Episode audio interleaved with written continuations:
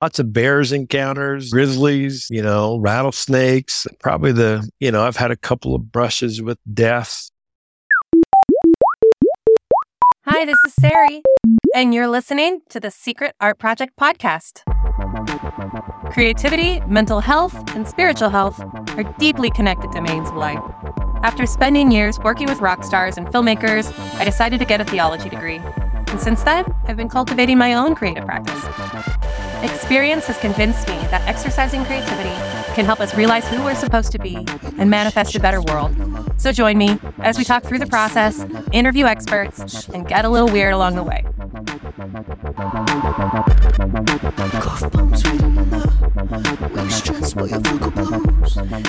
Before I record these, not always, but today, just now, you would have laughed at me because I, I like do some jumping jacks.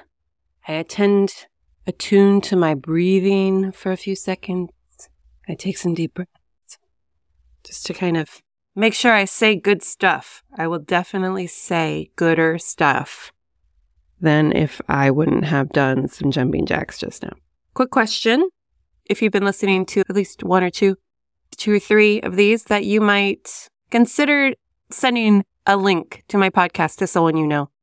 Say, hey, um, there's this person, Sarey, who's got this podcast I've been really enjoying.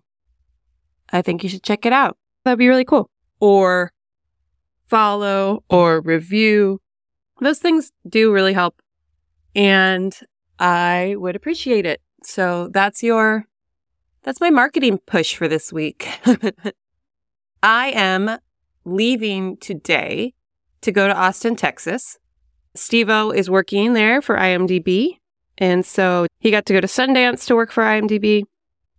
And same with South by Southwest. I'm just taking advantage of the fact that he's going to be there and found some cheap tickets. I actually had a companion fare, so I'm bringing my kid. So I won't be able to party as much as I did at Sundance, but it will still be a nice time.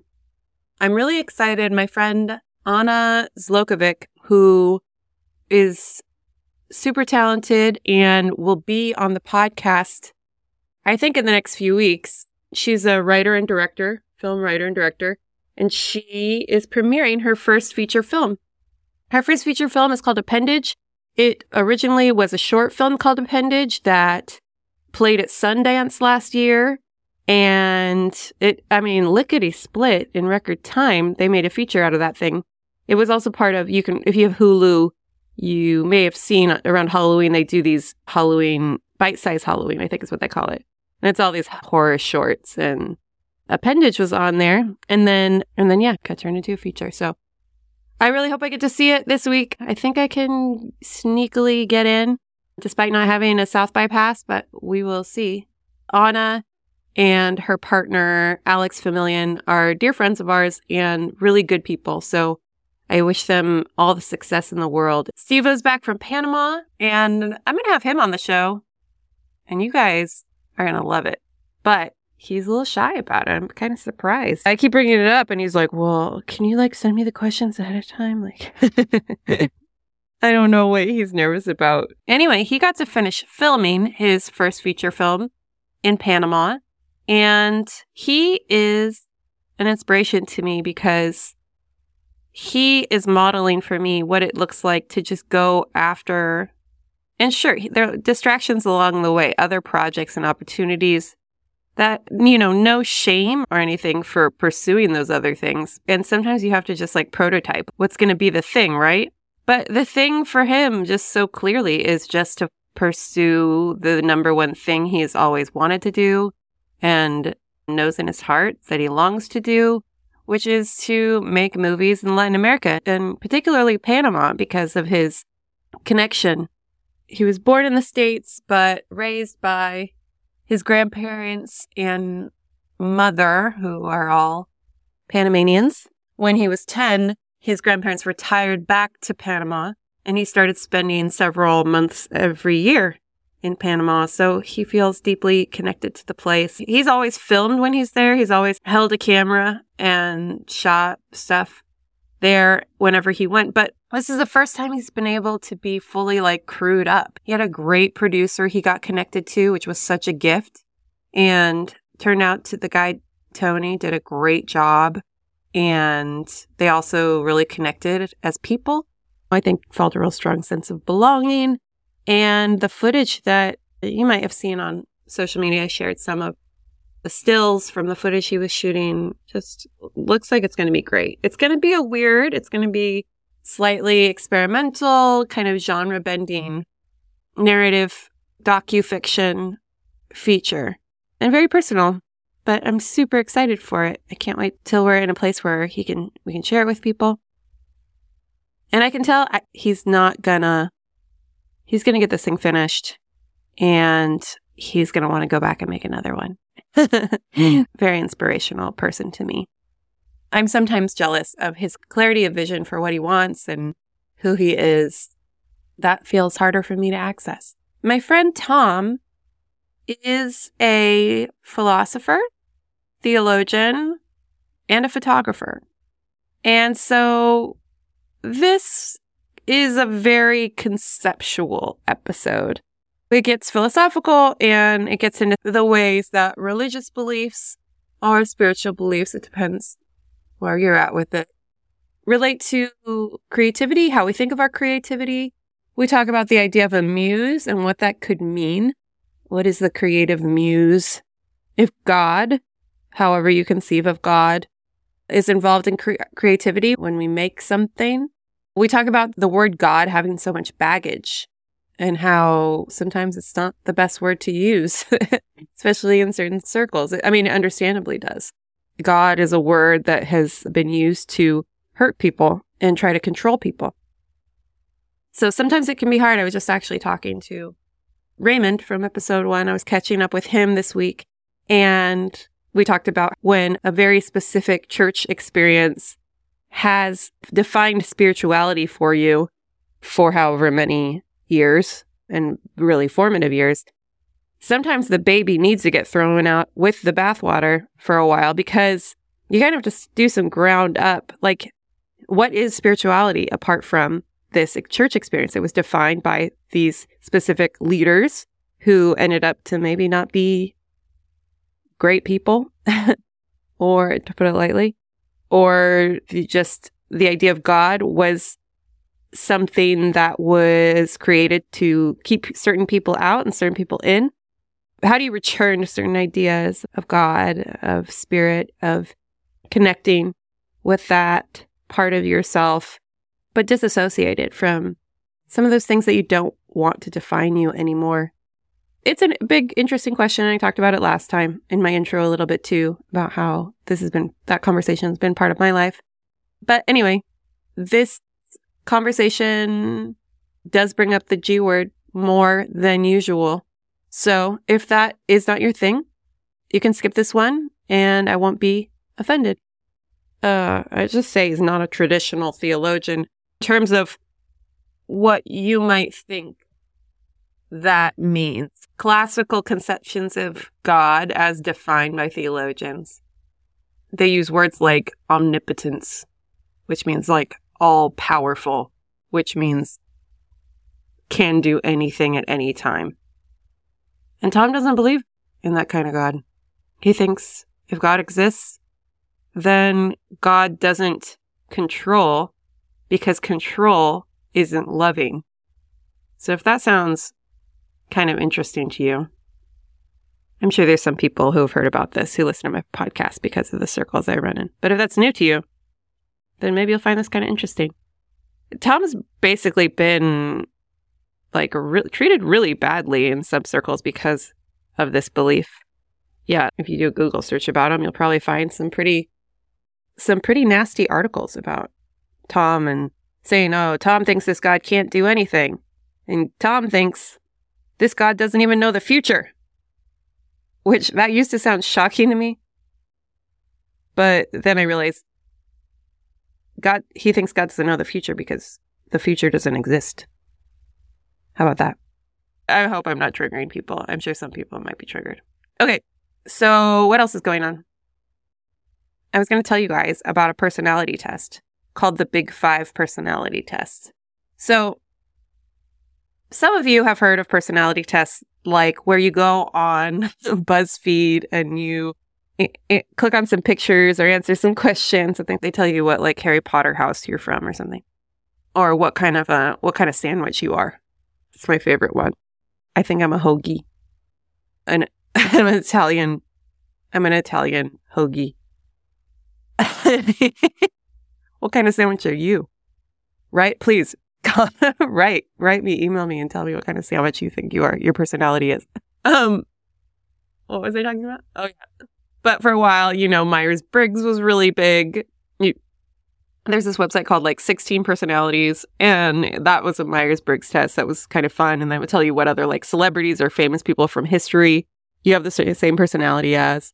But psychologists who study personalities use something called the Big Five. So there's five categories in the Big Five personality test. And so this test is like the most scientifically credible personality test if you want to take it. There's a lot of free versions. But so the five categories are openness to experience, conscientiousness, extroversion, introversion, agreeableness, and neuroticism. So openness to experience is pretty obvious. Like, I think that's self explanatory, like how open you are to new experiences and ideas, I think. Conscientiousness is how much you care about like following the rules, doing things right. It has, it's kind of like tied to like your morality and ethics and work ethic and stuff. Extroversion, introversion, everyone kind of knows about what that means. That's probably the most popular because my that's a big part of Myers Briggs, right? And then agreeableness has to do with I think that one has to do with like your how you relate to other people. And then neuroticism, which has the most negative ring to it. But that has to do with like how dynamic emotionally you are, like how intense you feel emotions, how often you feel them, stuff like that. But the reason I bring this up is not only to just tell you about it if you want to like check it out and see what maybe I'll link to a, I'll link to one, a free one in the show notes or something. But it's also to tell you that we talk about towards the end of my interview with Tom about how a lot of people who are into the type of theology philosophy that Tom's into are artists. And that's because, like, people who study the personalities of highly creative, artistic people, usually these people are pretty high on the openness to experience scale. So, in that category of personality, most artists, and maybe that's not too surprising, are really open to new experiences. And that could correlate to creativity. It would be really fun to have a psychologist on the show to talk about the personality traits of artists. I, there's a book I have about the personality of artists, but I haven't read it yet. So maybe whoever wrote that book, I should have. So I just thought you think that's interesting. Also, if you are more curious about Tom's, well, I'll link the show notes to Tom's books. If you're a super nerd and want to get into philosophy, he mentions Alfred North Whitehead, which, who was a big influence on him. This is a philosopher. And John Cobb is another really influential person in this movement. And also Tripp Fuller, who's a friend of mine, is Tripp and Tom are both big proponents of this way of thinking about God and the universe. Anyway, I hope you're having a great week. I didn't even talk about the winemaker. I'll just say really quick that I'm looking for a location. I've been stressing out about this. It's a real psychological block for me. I have a lot of anxiety about the location thing because it is the most important piece, I feel like. It it's like planning a wedding or a big event. It's like once you have the location, so much other stuff can start falling into place. And it's really hard for me to take up space like that in someone's workspace, someone's property that's not mine, and to say, hey, can you do this for me? It's just another thing I have to get over, like asking for money with a crowdfunding thing, which ended this week very successfully. So I just have to grow in that and f- figure out a way to to be okay with it. And so I'm just pr- wishing, hoping, praying for the right partner who really believes in the project and who I can feel great about part like treating them like a partner, treating these treating whoever it is who ends up giving me their space as a partner. Uh, let's start the interview. Here's my interview with Thomas Jay Oord.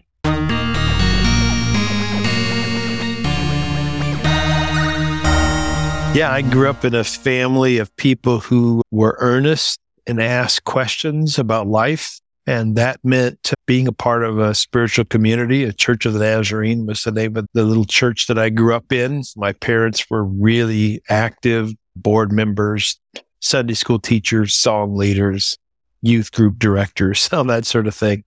And I grew up asking questions about the meaning of life, freedom, evil, God.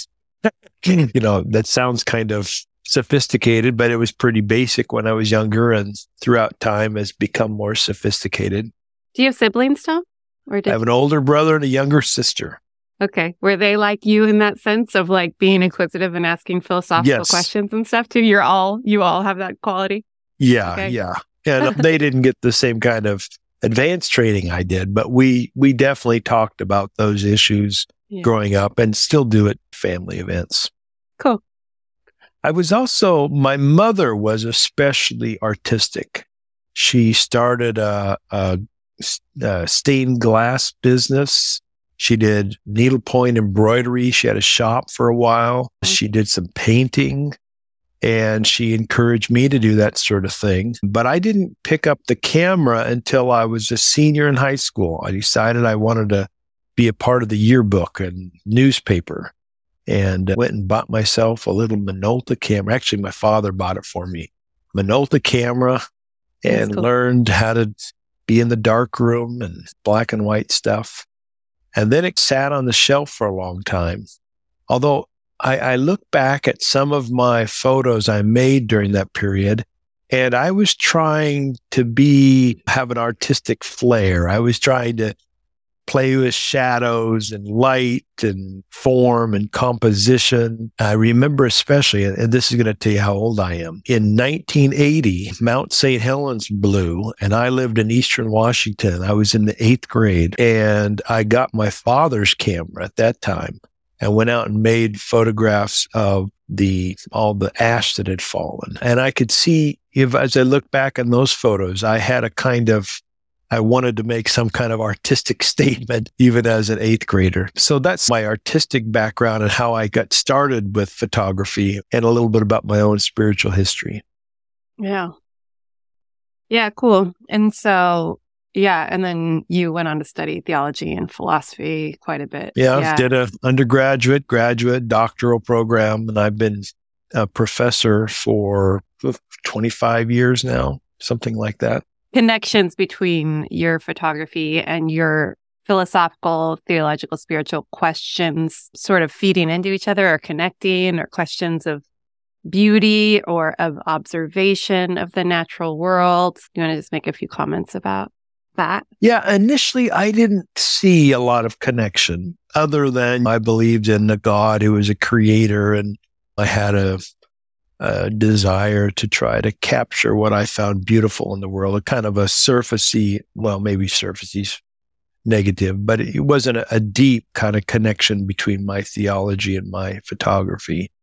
But as I continued to work with the medium and I spent a lot of time outdoors, I could see things running together in terms of my questions about why is it that I'm attracted to certain forms. And uh, for instance, as an example, I noticed that the photographs that I often make or tend to make are photographs in which things are off center. There's a moodiness about them. There's both a chaos and some, some continuity. And I suspect that I'm attracted to those kinds of photos because I see the world as that. I don't see the world as absolute beauty or absolute chaos, but always a mixture. I'm a, I like to think of myself as a realist, not too optimistic, not too pessimistic. yeah. Yeah. But apart from the, just the content of the photos that you take, I feel like the practice itself seems like a spiritual practice almost because you go on these like long hikes in the middle of nowhere, right? It definitely is a spiritual practice, in Yeah? both in a kind of a, a classic sense of spiritual practice. I'm doing meditating, a kind of a prayer, but also in the more probably non traditional view of spiritual practice of feeling the earth, seeing the, the textures of the landscape, and getting away from things. My practice is that I go out almost every Sunday after I go to church and have dinner with the family. I get in my Jeep and I drive out into the Idaho wilderness, sometimes going into Oregon or Nevada.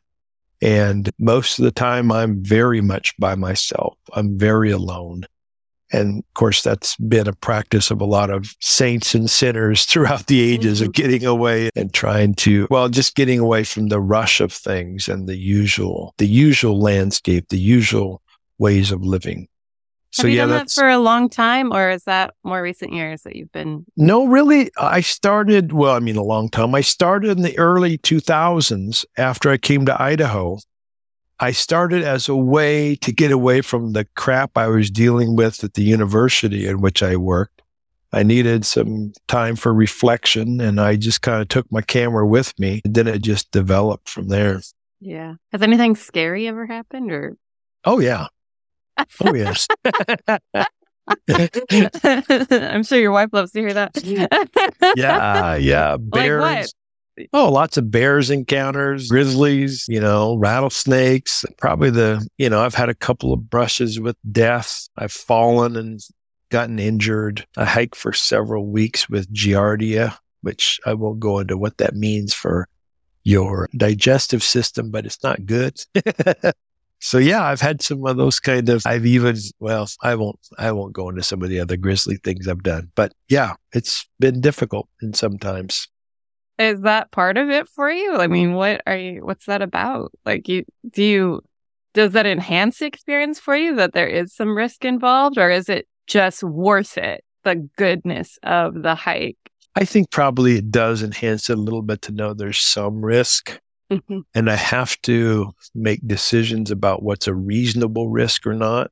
And there's sometimes I want to get a photograph that I think will be unusual and it requires doing something that is a little risky or sometimes more than a little risky. I mean, now I'm curious. You don't want to talk about more grisly details, but I'm kind of curious. That's because I think I would gross out some of your your listeners. All right, I'll uh, don't tell have to you me. off air. Some Okay, okay, sounds good. Fair enough. Fair enough. Yeah. Okay, cool. So why don't you talk about like some of what did you bring? You recently spoke at a, a seminary about creativity to the arts center there. And so what did you lead with? What was your the question you were seeking to explore in that talk? Well, uh, to be honest, I was probably doing too many things in that talk. Here are some of the elements I was working with. One is my belief that I make photographs rather than take photographs, which means that as a photographer, I feel like I'm an artist and I'm a co creator. I also did this thing about, you know, as someone who believes in God and thinks a lot about what God can and can't do in the world. I ask the questions of who gets credit when I make a photograph that's good? Who gets the blame when I make one that's bad? and in artistic circles, a lot of people will talk about the muse and say that things happen that they didn't intend to happen and give credit to the muse. But then people who believe in God will say, well, that's not muse. That's really God. That's the Holy Spirit and all things that are good, beautiful, glorious, excellent. We should give full credit to God.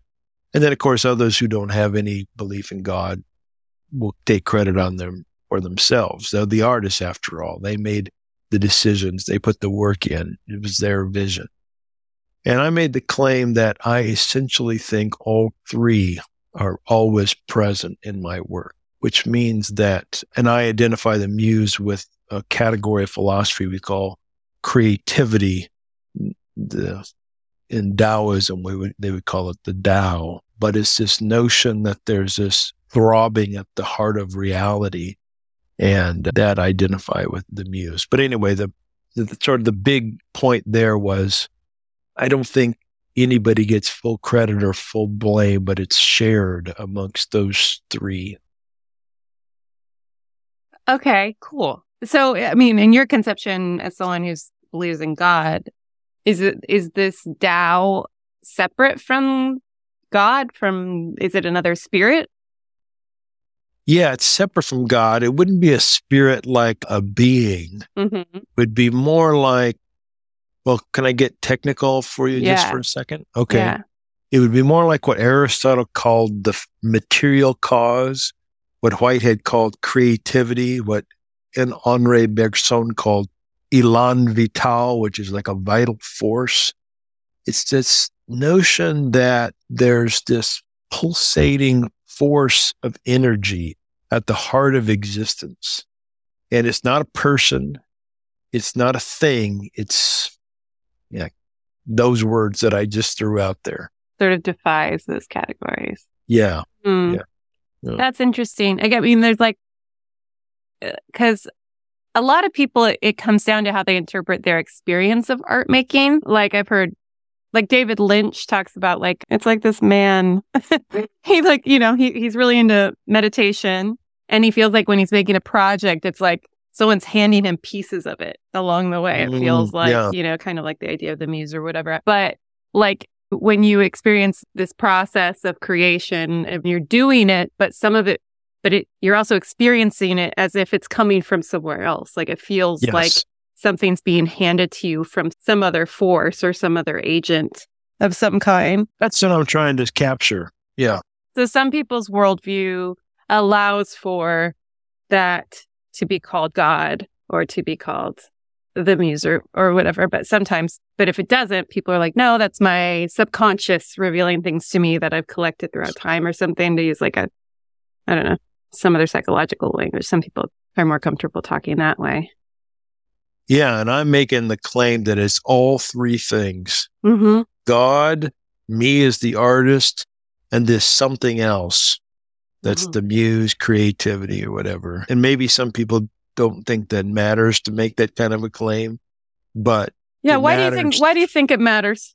I mean, it's, I, I see how it's like an option on the table, you know, Yeah, but what do yeah. you think's important about well, that? let me start with why I don't want to give myself all the credit as if I'm the only one. And that is, I have that same feeling that you have mentioned that other people feel that things are coming together that's beyond me, that transcend my decision making.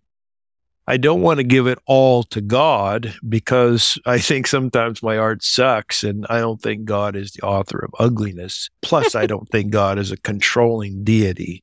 I've Mhm. got certain reasons to think that God doesn't control me, in fact, can't control me, and Mhm. therefore isn't the author or even allower of evil in the world. But I do think God is an influence. So if the art is beautiful and God is the influence or source of beauty, then I want to talk in some way about divine action. So it's those kind of three things all together. I suppose what some people might do is just say it's God and the artist.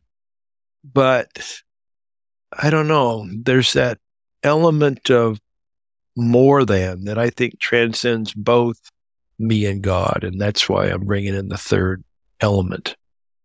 That is interesting. I guess what I want to ask next is, unless there's anything you want to add to that.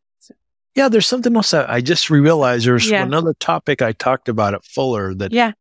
I'm still kind of working on words to articulate. And this is again going to sound nerdy because I'm a philosopher and theologian. But when people talk about the fundamental framework to make sense of reality, they often talk about the causes that go on in the world, whether or not those causes are, you know, cause and effect in, in material objects or the physical world or free will or that sort of thing. And usually left out of that picture are feelings Mm-hmm. and values. And I think I make the best sense of what my art is when I believe that feeling is a fundamental causal category.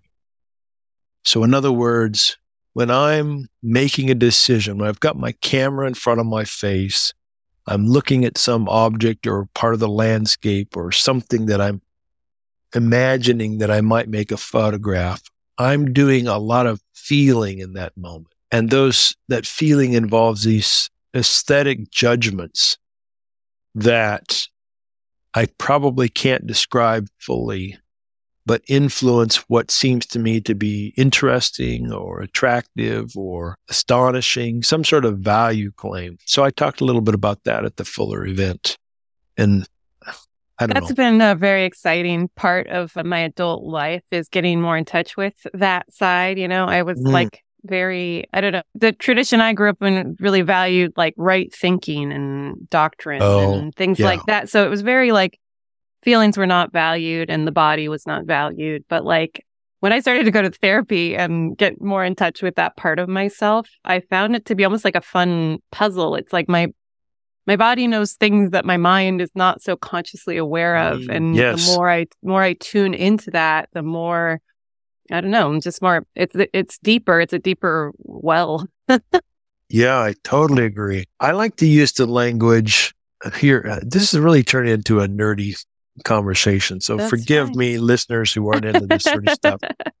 But I like to distinguish between perception that is sensory, so visual, taste, touch, whatever, and perception that is non sensory.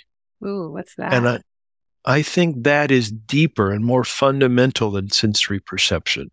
And we have lots of language to talk about this. We'll, we'll use language like intuition yes or a calling, or in Christian traditions, we th- say things like still small voice or conscience. Mhm. And there's, it's just something that we know there's something more basic than what we can even sense with our five senses going on. And it doesn't necessarily have to pertain to God. It can pertain also to the world in which we encounter, including beauty and forms and cause and effect and values, etc. To illustrate this, I noticed that sometimes when I'm making a photograph, in fact, often when I'm making a photograph, I will turn my head slightly when I'm looking in my in, through my camera and look at what's in the viewfinder from the side of my eye. It's not a direct visual thing. I- I'll kind of Yeah. like look away. And there's something about using that indirect look that allows me to to make better photographs than if I look directly at it. and I attribute that to there's some way that I can sense reality that goes beyond the straightforward visual, careful study of where things are in the frame. That's really cool. I've been thinking a lot about the word intuition lately and what that means. You know, I know from working with a cognitive scientist for a few years now Mm, and other stuff that like there are some scientific categories for some of the stuff we're talking about in terms of your mind is always collecting a lot more information about your environment and your situation Right. than you're consciously aware of. And that's a great thing. So you don't have to be consciously aware of stuff or if you suddenly have a memory of something that happened like a long time ago and you're like, you've totally forgotten it, it- but it was somewhere there in there, you know, it's pretty amazing. I mean, it's pretty incredible that your, your mind is capable of doing that and storing away so much information. But then so, now and then you find ways to access it. You don't need all that information all the time. Your mind's Yeah. taking care, of you in that way, you know? So, and then that's something you could say that like a lot of intuition is accessing some of that data that has not been at top of mind, but your, that your mind's been co- constantly co- collecting your whole life. Yes, definitely. Um, yeah, but then bringing in other, I don't know. What I've been doing lately is thinking about what I believe about the role of anything spiritual or supernatural in that, if you want to call it the, the spirit or, you know, some of these other categories. But does, does God or could it be that God or, or spirits help inform this intuition and you can tune into that aspect more? I don't know if you have any thoughts on that, but oh, yeah. I think that's really important. because actually I'm like I am inclined to think that there is and there are that like God does. I'm always doubting and I'm always like turning beliefs up in terms of like you know, Well, that's good though, isn't Yeah. it? I mean, Yes, I yeah. think it's good to be doubting. It's good to be questioning. And Yeah. and and you and I from our past conversations, you know that I have a non-traditional view of God in the sense that I I really don't like claims about God as, you know, omnipotent and God is in control and uh, right. Yeah. So, yeah, for the listeners, just quickly, if they have some background in Christianity and the sort of classical understanding of God is that God is all powerful or sovereign, stuff like that. And Tom is a proponent of another type of conception of God, sometimes thought Right. as a transgressive thinker. Yes. But And it so- has such a nice name. It's open and relational theology. Right. Well, thank you. That's right. How could Yes. that possibly be transgressive? So, I mean, because that word God has packed into it so much negativity for so many people, because it's a traditional view of God, I, I will shy away from it in some circles. yeah. But I find myself being drawn back to it because of my questions about love, beauty, truth, goodness. And I have a hard time making sense of reality without reference to those things. I guess I was just making, trying to justify using the, the G word. We were talking about intuition and like the, the scientific categories for Mm. that and the questions about if God or the universe or spirit does Yeah. tie into that. there's a lot of things going on these days, or at least a, a greater awareness of people knowing that they know things that their minds or brains can't always keep in their conscious experience. And so, you know, all this stuff about how the body knows things that, hmm that we don't consciously know. I'm totally into that. I totally agree with that. But my, my way of thinking about that has actually a philosophical framework that accounts for what I earlier called non-sensory perception that says that my moment by moment experiencing is goes beyond what I can taste, touch, smell, see, etc.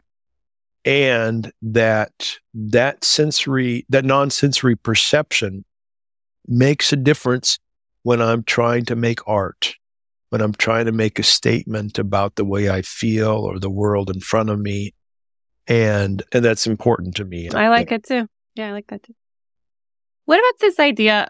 Like, can you talk? Can you teach me a little bit more about the idea of co-creation and how you mean it when you talk about co-creation? Yeah, maybe we could just start there. Well, in many Christian traditions, God is thought of as the creator. And when people think like that, they usually think somewhere back at the beginning, God started from nothingness, launched things out there, and now things are kind of clicking along in the way God intended them. And uh, a lot of people don't think of us as being creators.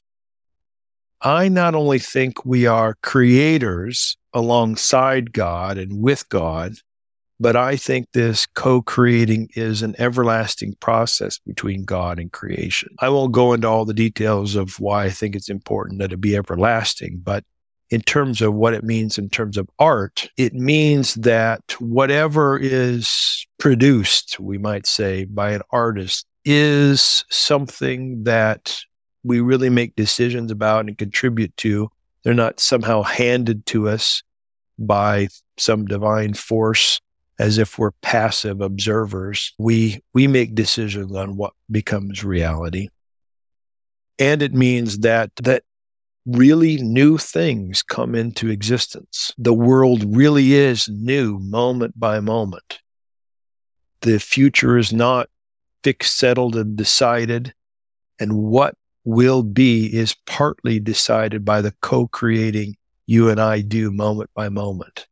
And that I think is a far more liberative view of reality than the one that many theistic traditions have given us, which says that God has decided everything already and we're just kind of along for the ride. Yeah. Does that occur by like a, like attending to the the still small voice or the instinct or the lure towards well i guess we i was going to say love but then i was like does that apply to artwork so that's what just happened in my I brain I think it does. yeah yeah yeah. Yeah. I like moment we- by moment how does that co-creation practically happen Yeah.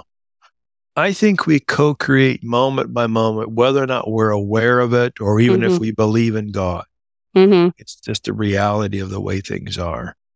Mm-hmm. But our co creating can be more beautiful, more valuable, more constructive if we attend to that still small voice and where it might be calling us, guiding us, luring us, persuading us, wooing us. And so I think part of what it means to live well in the world is try trying to discern where these nudges are leading one moment by moment. As an artist, as a parent, as a person Yeah. doing a podcast interview, moment by moment, trying to be open to where those nudges might be pushing us or pulling us.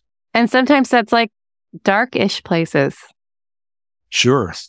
because like you said you, a lot of your own work is uh, is off center and and darker so yeah Yeah, because sometimes I feel like I need to make a statement about what seems to be the truth of reality.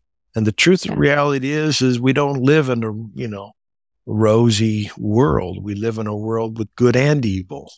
Mhm. And I want to tell the truth as I see it about that world.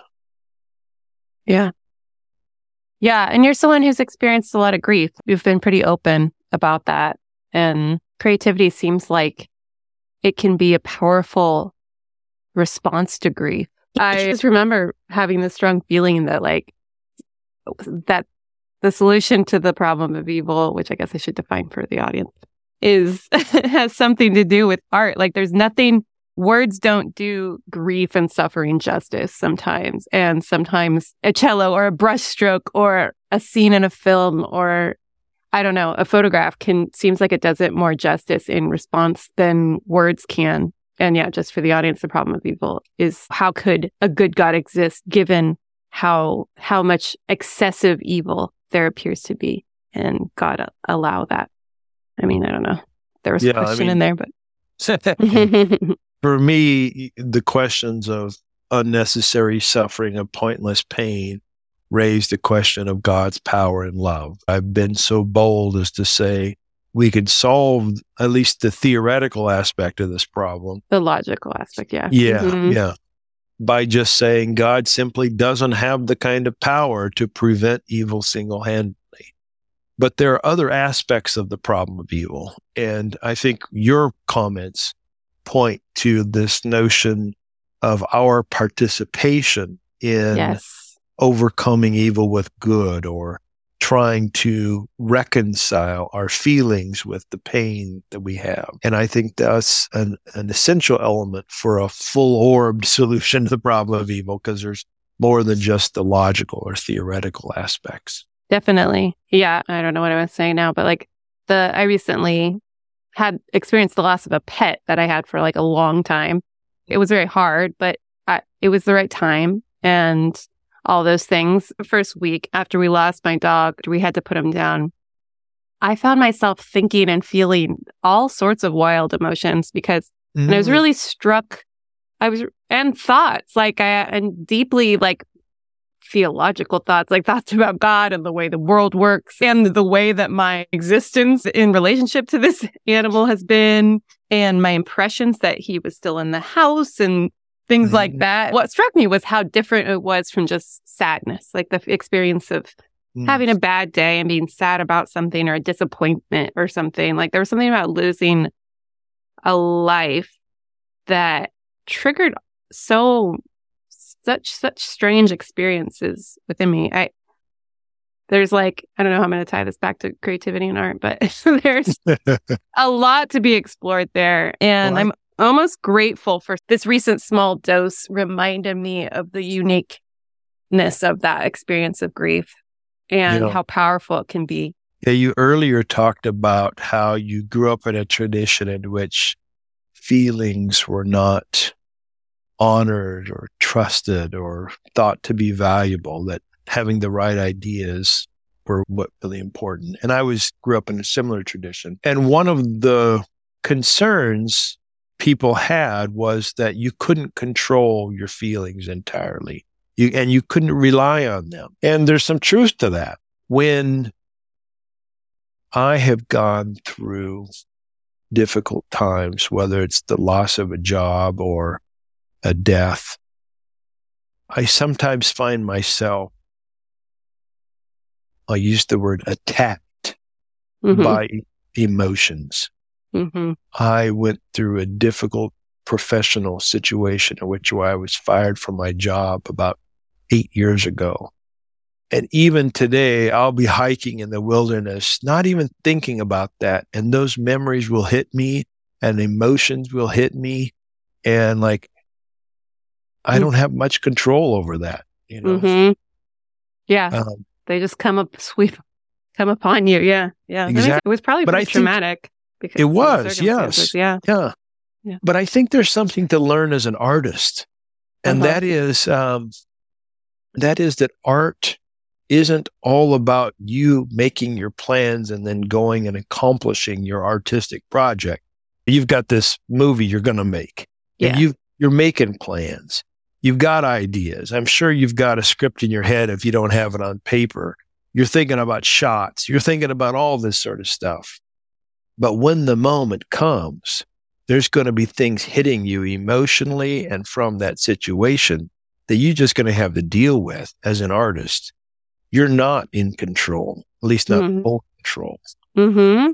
And so I think this idea of emotions hitting you because of the loss of your dog, because of a loss of a job, whatever, can yeah. actually be instructive as an artist to, to kind of prepare you in the moment when you think you've planned for months to be on site for this shot. um, yeah but you've got to react given whatever the data was in front of you or is in front of you. Yeah, I mean that's kind of a, it's an exciting. It can be kind of scary, but also Both. an exciting aspect, right? of all the things you don't have control of, and part of the art form, especially filmmaking, is the ways in which you respond to all the things that you couldn't control or predict, and that's just like part of the gig, you know. And it's sort of, and especially, so I'm sort of dealing with the resentful fact that I have to like trust an actor to with my movie. You know, like they yeah. can just ruin everything. and if you're like me as a photographer, like I have plans often when I'm going out to do either a, yeah. if I'm out for a week hiking or just for an afternoon, I've got plans. And almost always some of those plans fail and it's a disappointment. But also almost always something emerges I'd never even imagined that's beautiful or excellent. and just life in a nutshell right there. So, have you exhibited your photos anywhere? Sure. You done yes. some exhibits or whatever? Yep. How did that feel? Or is that a recent development or is, have you done that a lot or how, like, I haven't done it a lot, maybe, oh, four or five times. It's Does that un- feel important to you to share the photographs you make? Is it like or it are they more for you? Okay, great. Yeah, I, I do want to share. I do oftentimes have viewers in mind when I make a photograph. There's always some photographs that I really like that other people don't seem to, but often when I'm making a photograph, I'm thinking about how it will be observed by others.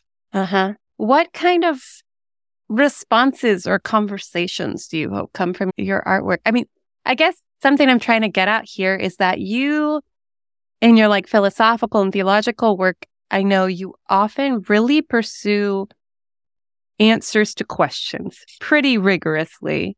And with artwork, there's ambiguity and there seems to be more openness for in personal subjective interpretation. Mm. You get what I'm trying to say?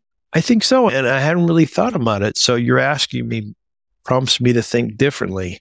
I suspect that in my writing, I'm oftentimes trying to propose an answer I think solves a problem. Right. But in my art, I'm usually trying to pose questions or inspire people to think differently or to take action or mm-hmm. so it my art is probably more a call and my writing is probably more the response or mm-hmm. the proposal. Mm-hmm. I hadn't thought about that, but that's probably true. Cool. That makes me that just triggers. I went to church on Sunday for the first time in a long time, and there was a teaching from my friend Shelly Bennett. And what she did was did just she read from the Apocrypha, the story of Judith, which if you grow up in a Protestant tradition, your Bible doesn't have the story of Judith slain Holofernes, I think is how you pronounce that name. If you search Judith slain Holofernes, there's great you know, Renaissance paintings of of this her beheading this guy. Really violent. And apparently she was like the most beautiful woman in the world too. So she's like really hot and doing this violent thing. but what was strike struck what struck me about the story is like there's this whole prayer which I hadn't ever heard before where she says in her prayer she's asking God to like help her, you know, defeat their enemies or whatever. And she's like so I'm going to tell a bunch of lies, God. And I sort of like, I hope you see where I'm at with this. Like, she's just sort of like preemptively telling God she's going to lie in this situation, but it's for what she believes is the best possible outcome, you know? Uh, and I'm not, I'm not telling this story because I think it actually happened or whatever, but I think there was a cool, like, I'm really into the idea that every moment kind of calls for its own wisdom. And yes, there are, yes, there are, of course, principles, the universal principles. I believe those exist, you know, but that that that idea that every moment has its own its own special call and its own sort of set of special of nuance and circumstance that it that it requires. I thought was sort of a, a beautiful, a good lesson to take from that. But reminds um, me of a quote from one of my favorite philosophers, Alfred North Whitehead. He says, Love is a little oblivious when it comes to morals. And by that, he means that sometimes you break rules because love requires it. Now, I'm not saying Judith cutting this person's head off was a loving action. No, no, we don't. We do not condone that violence. Let's just say that. Yeah. What really fosters creativity for you? Like, what really enlivens that aspect for you? Really encourages that. But when I ask you that, it sounds like you're just going to say, go in for really long, dangerous long walks and It's the answer. well, you know, I've noticed that when I go out to make photographs, whether it's an afternoon or a week long hike, my first photographs usually suck.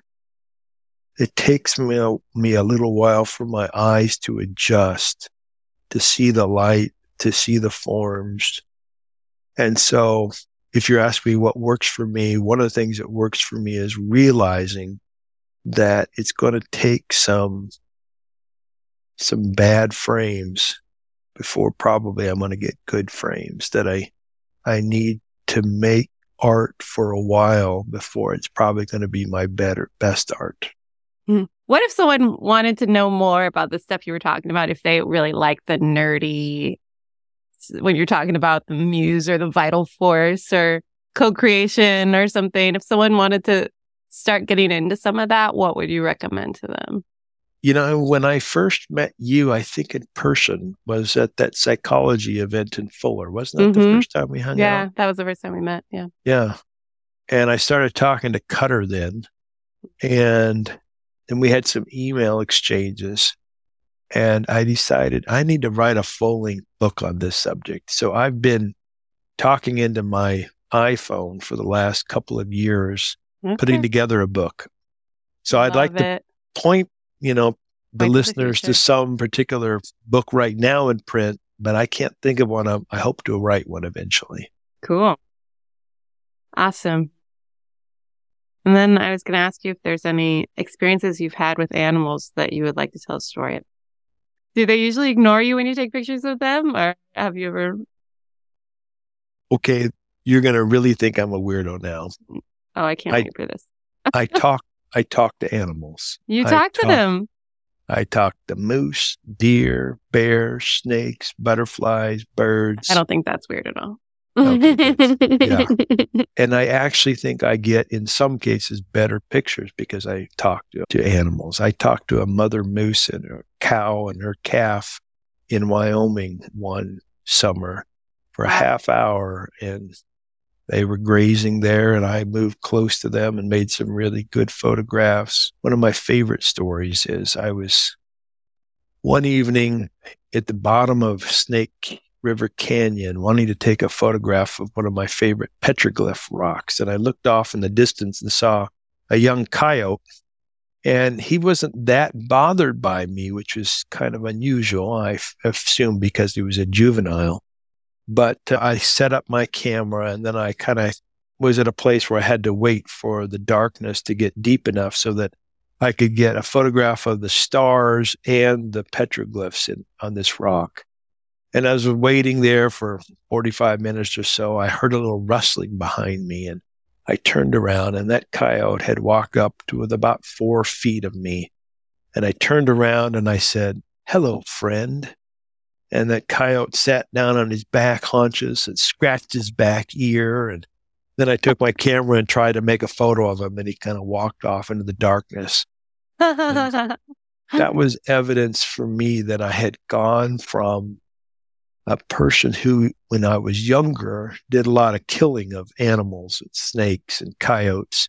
Yeah. To a person who now tries to be friendly toward nature. And that bears certain fruit, I think. That's cool. Yeah, that's really cool. Yeah, I guess I, I don't know if this is true or not. You probably could speak to it better than I can, but I'm thinking like that the animals you encounter maybe don't encounter a lot of humans. In some cases, definitely. Yeah, Yeah. some cases, definitely not. It's like a novel experience and probably hearing a human voice. Be pretty novel for them. Yep. So. Cool. Very unique conversation. I, it seems like in the world of people who are interested in open and relational theology, it does seem that there are a lot of creative and artistic folks in the community. Would you?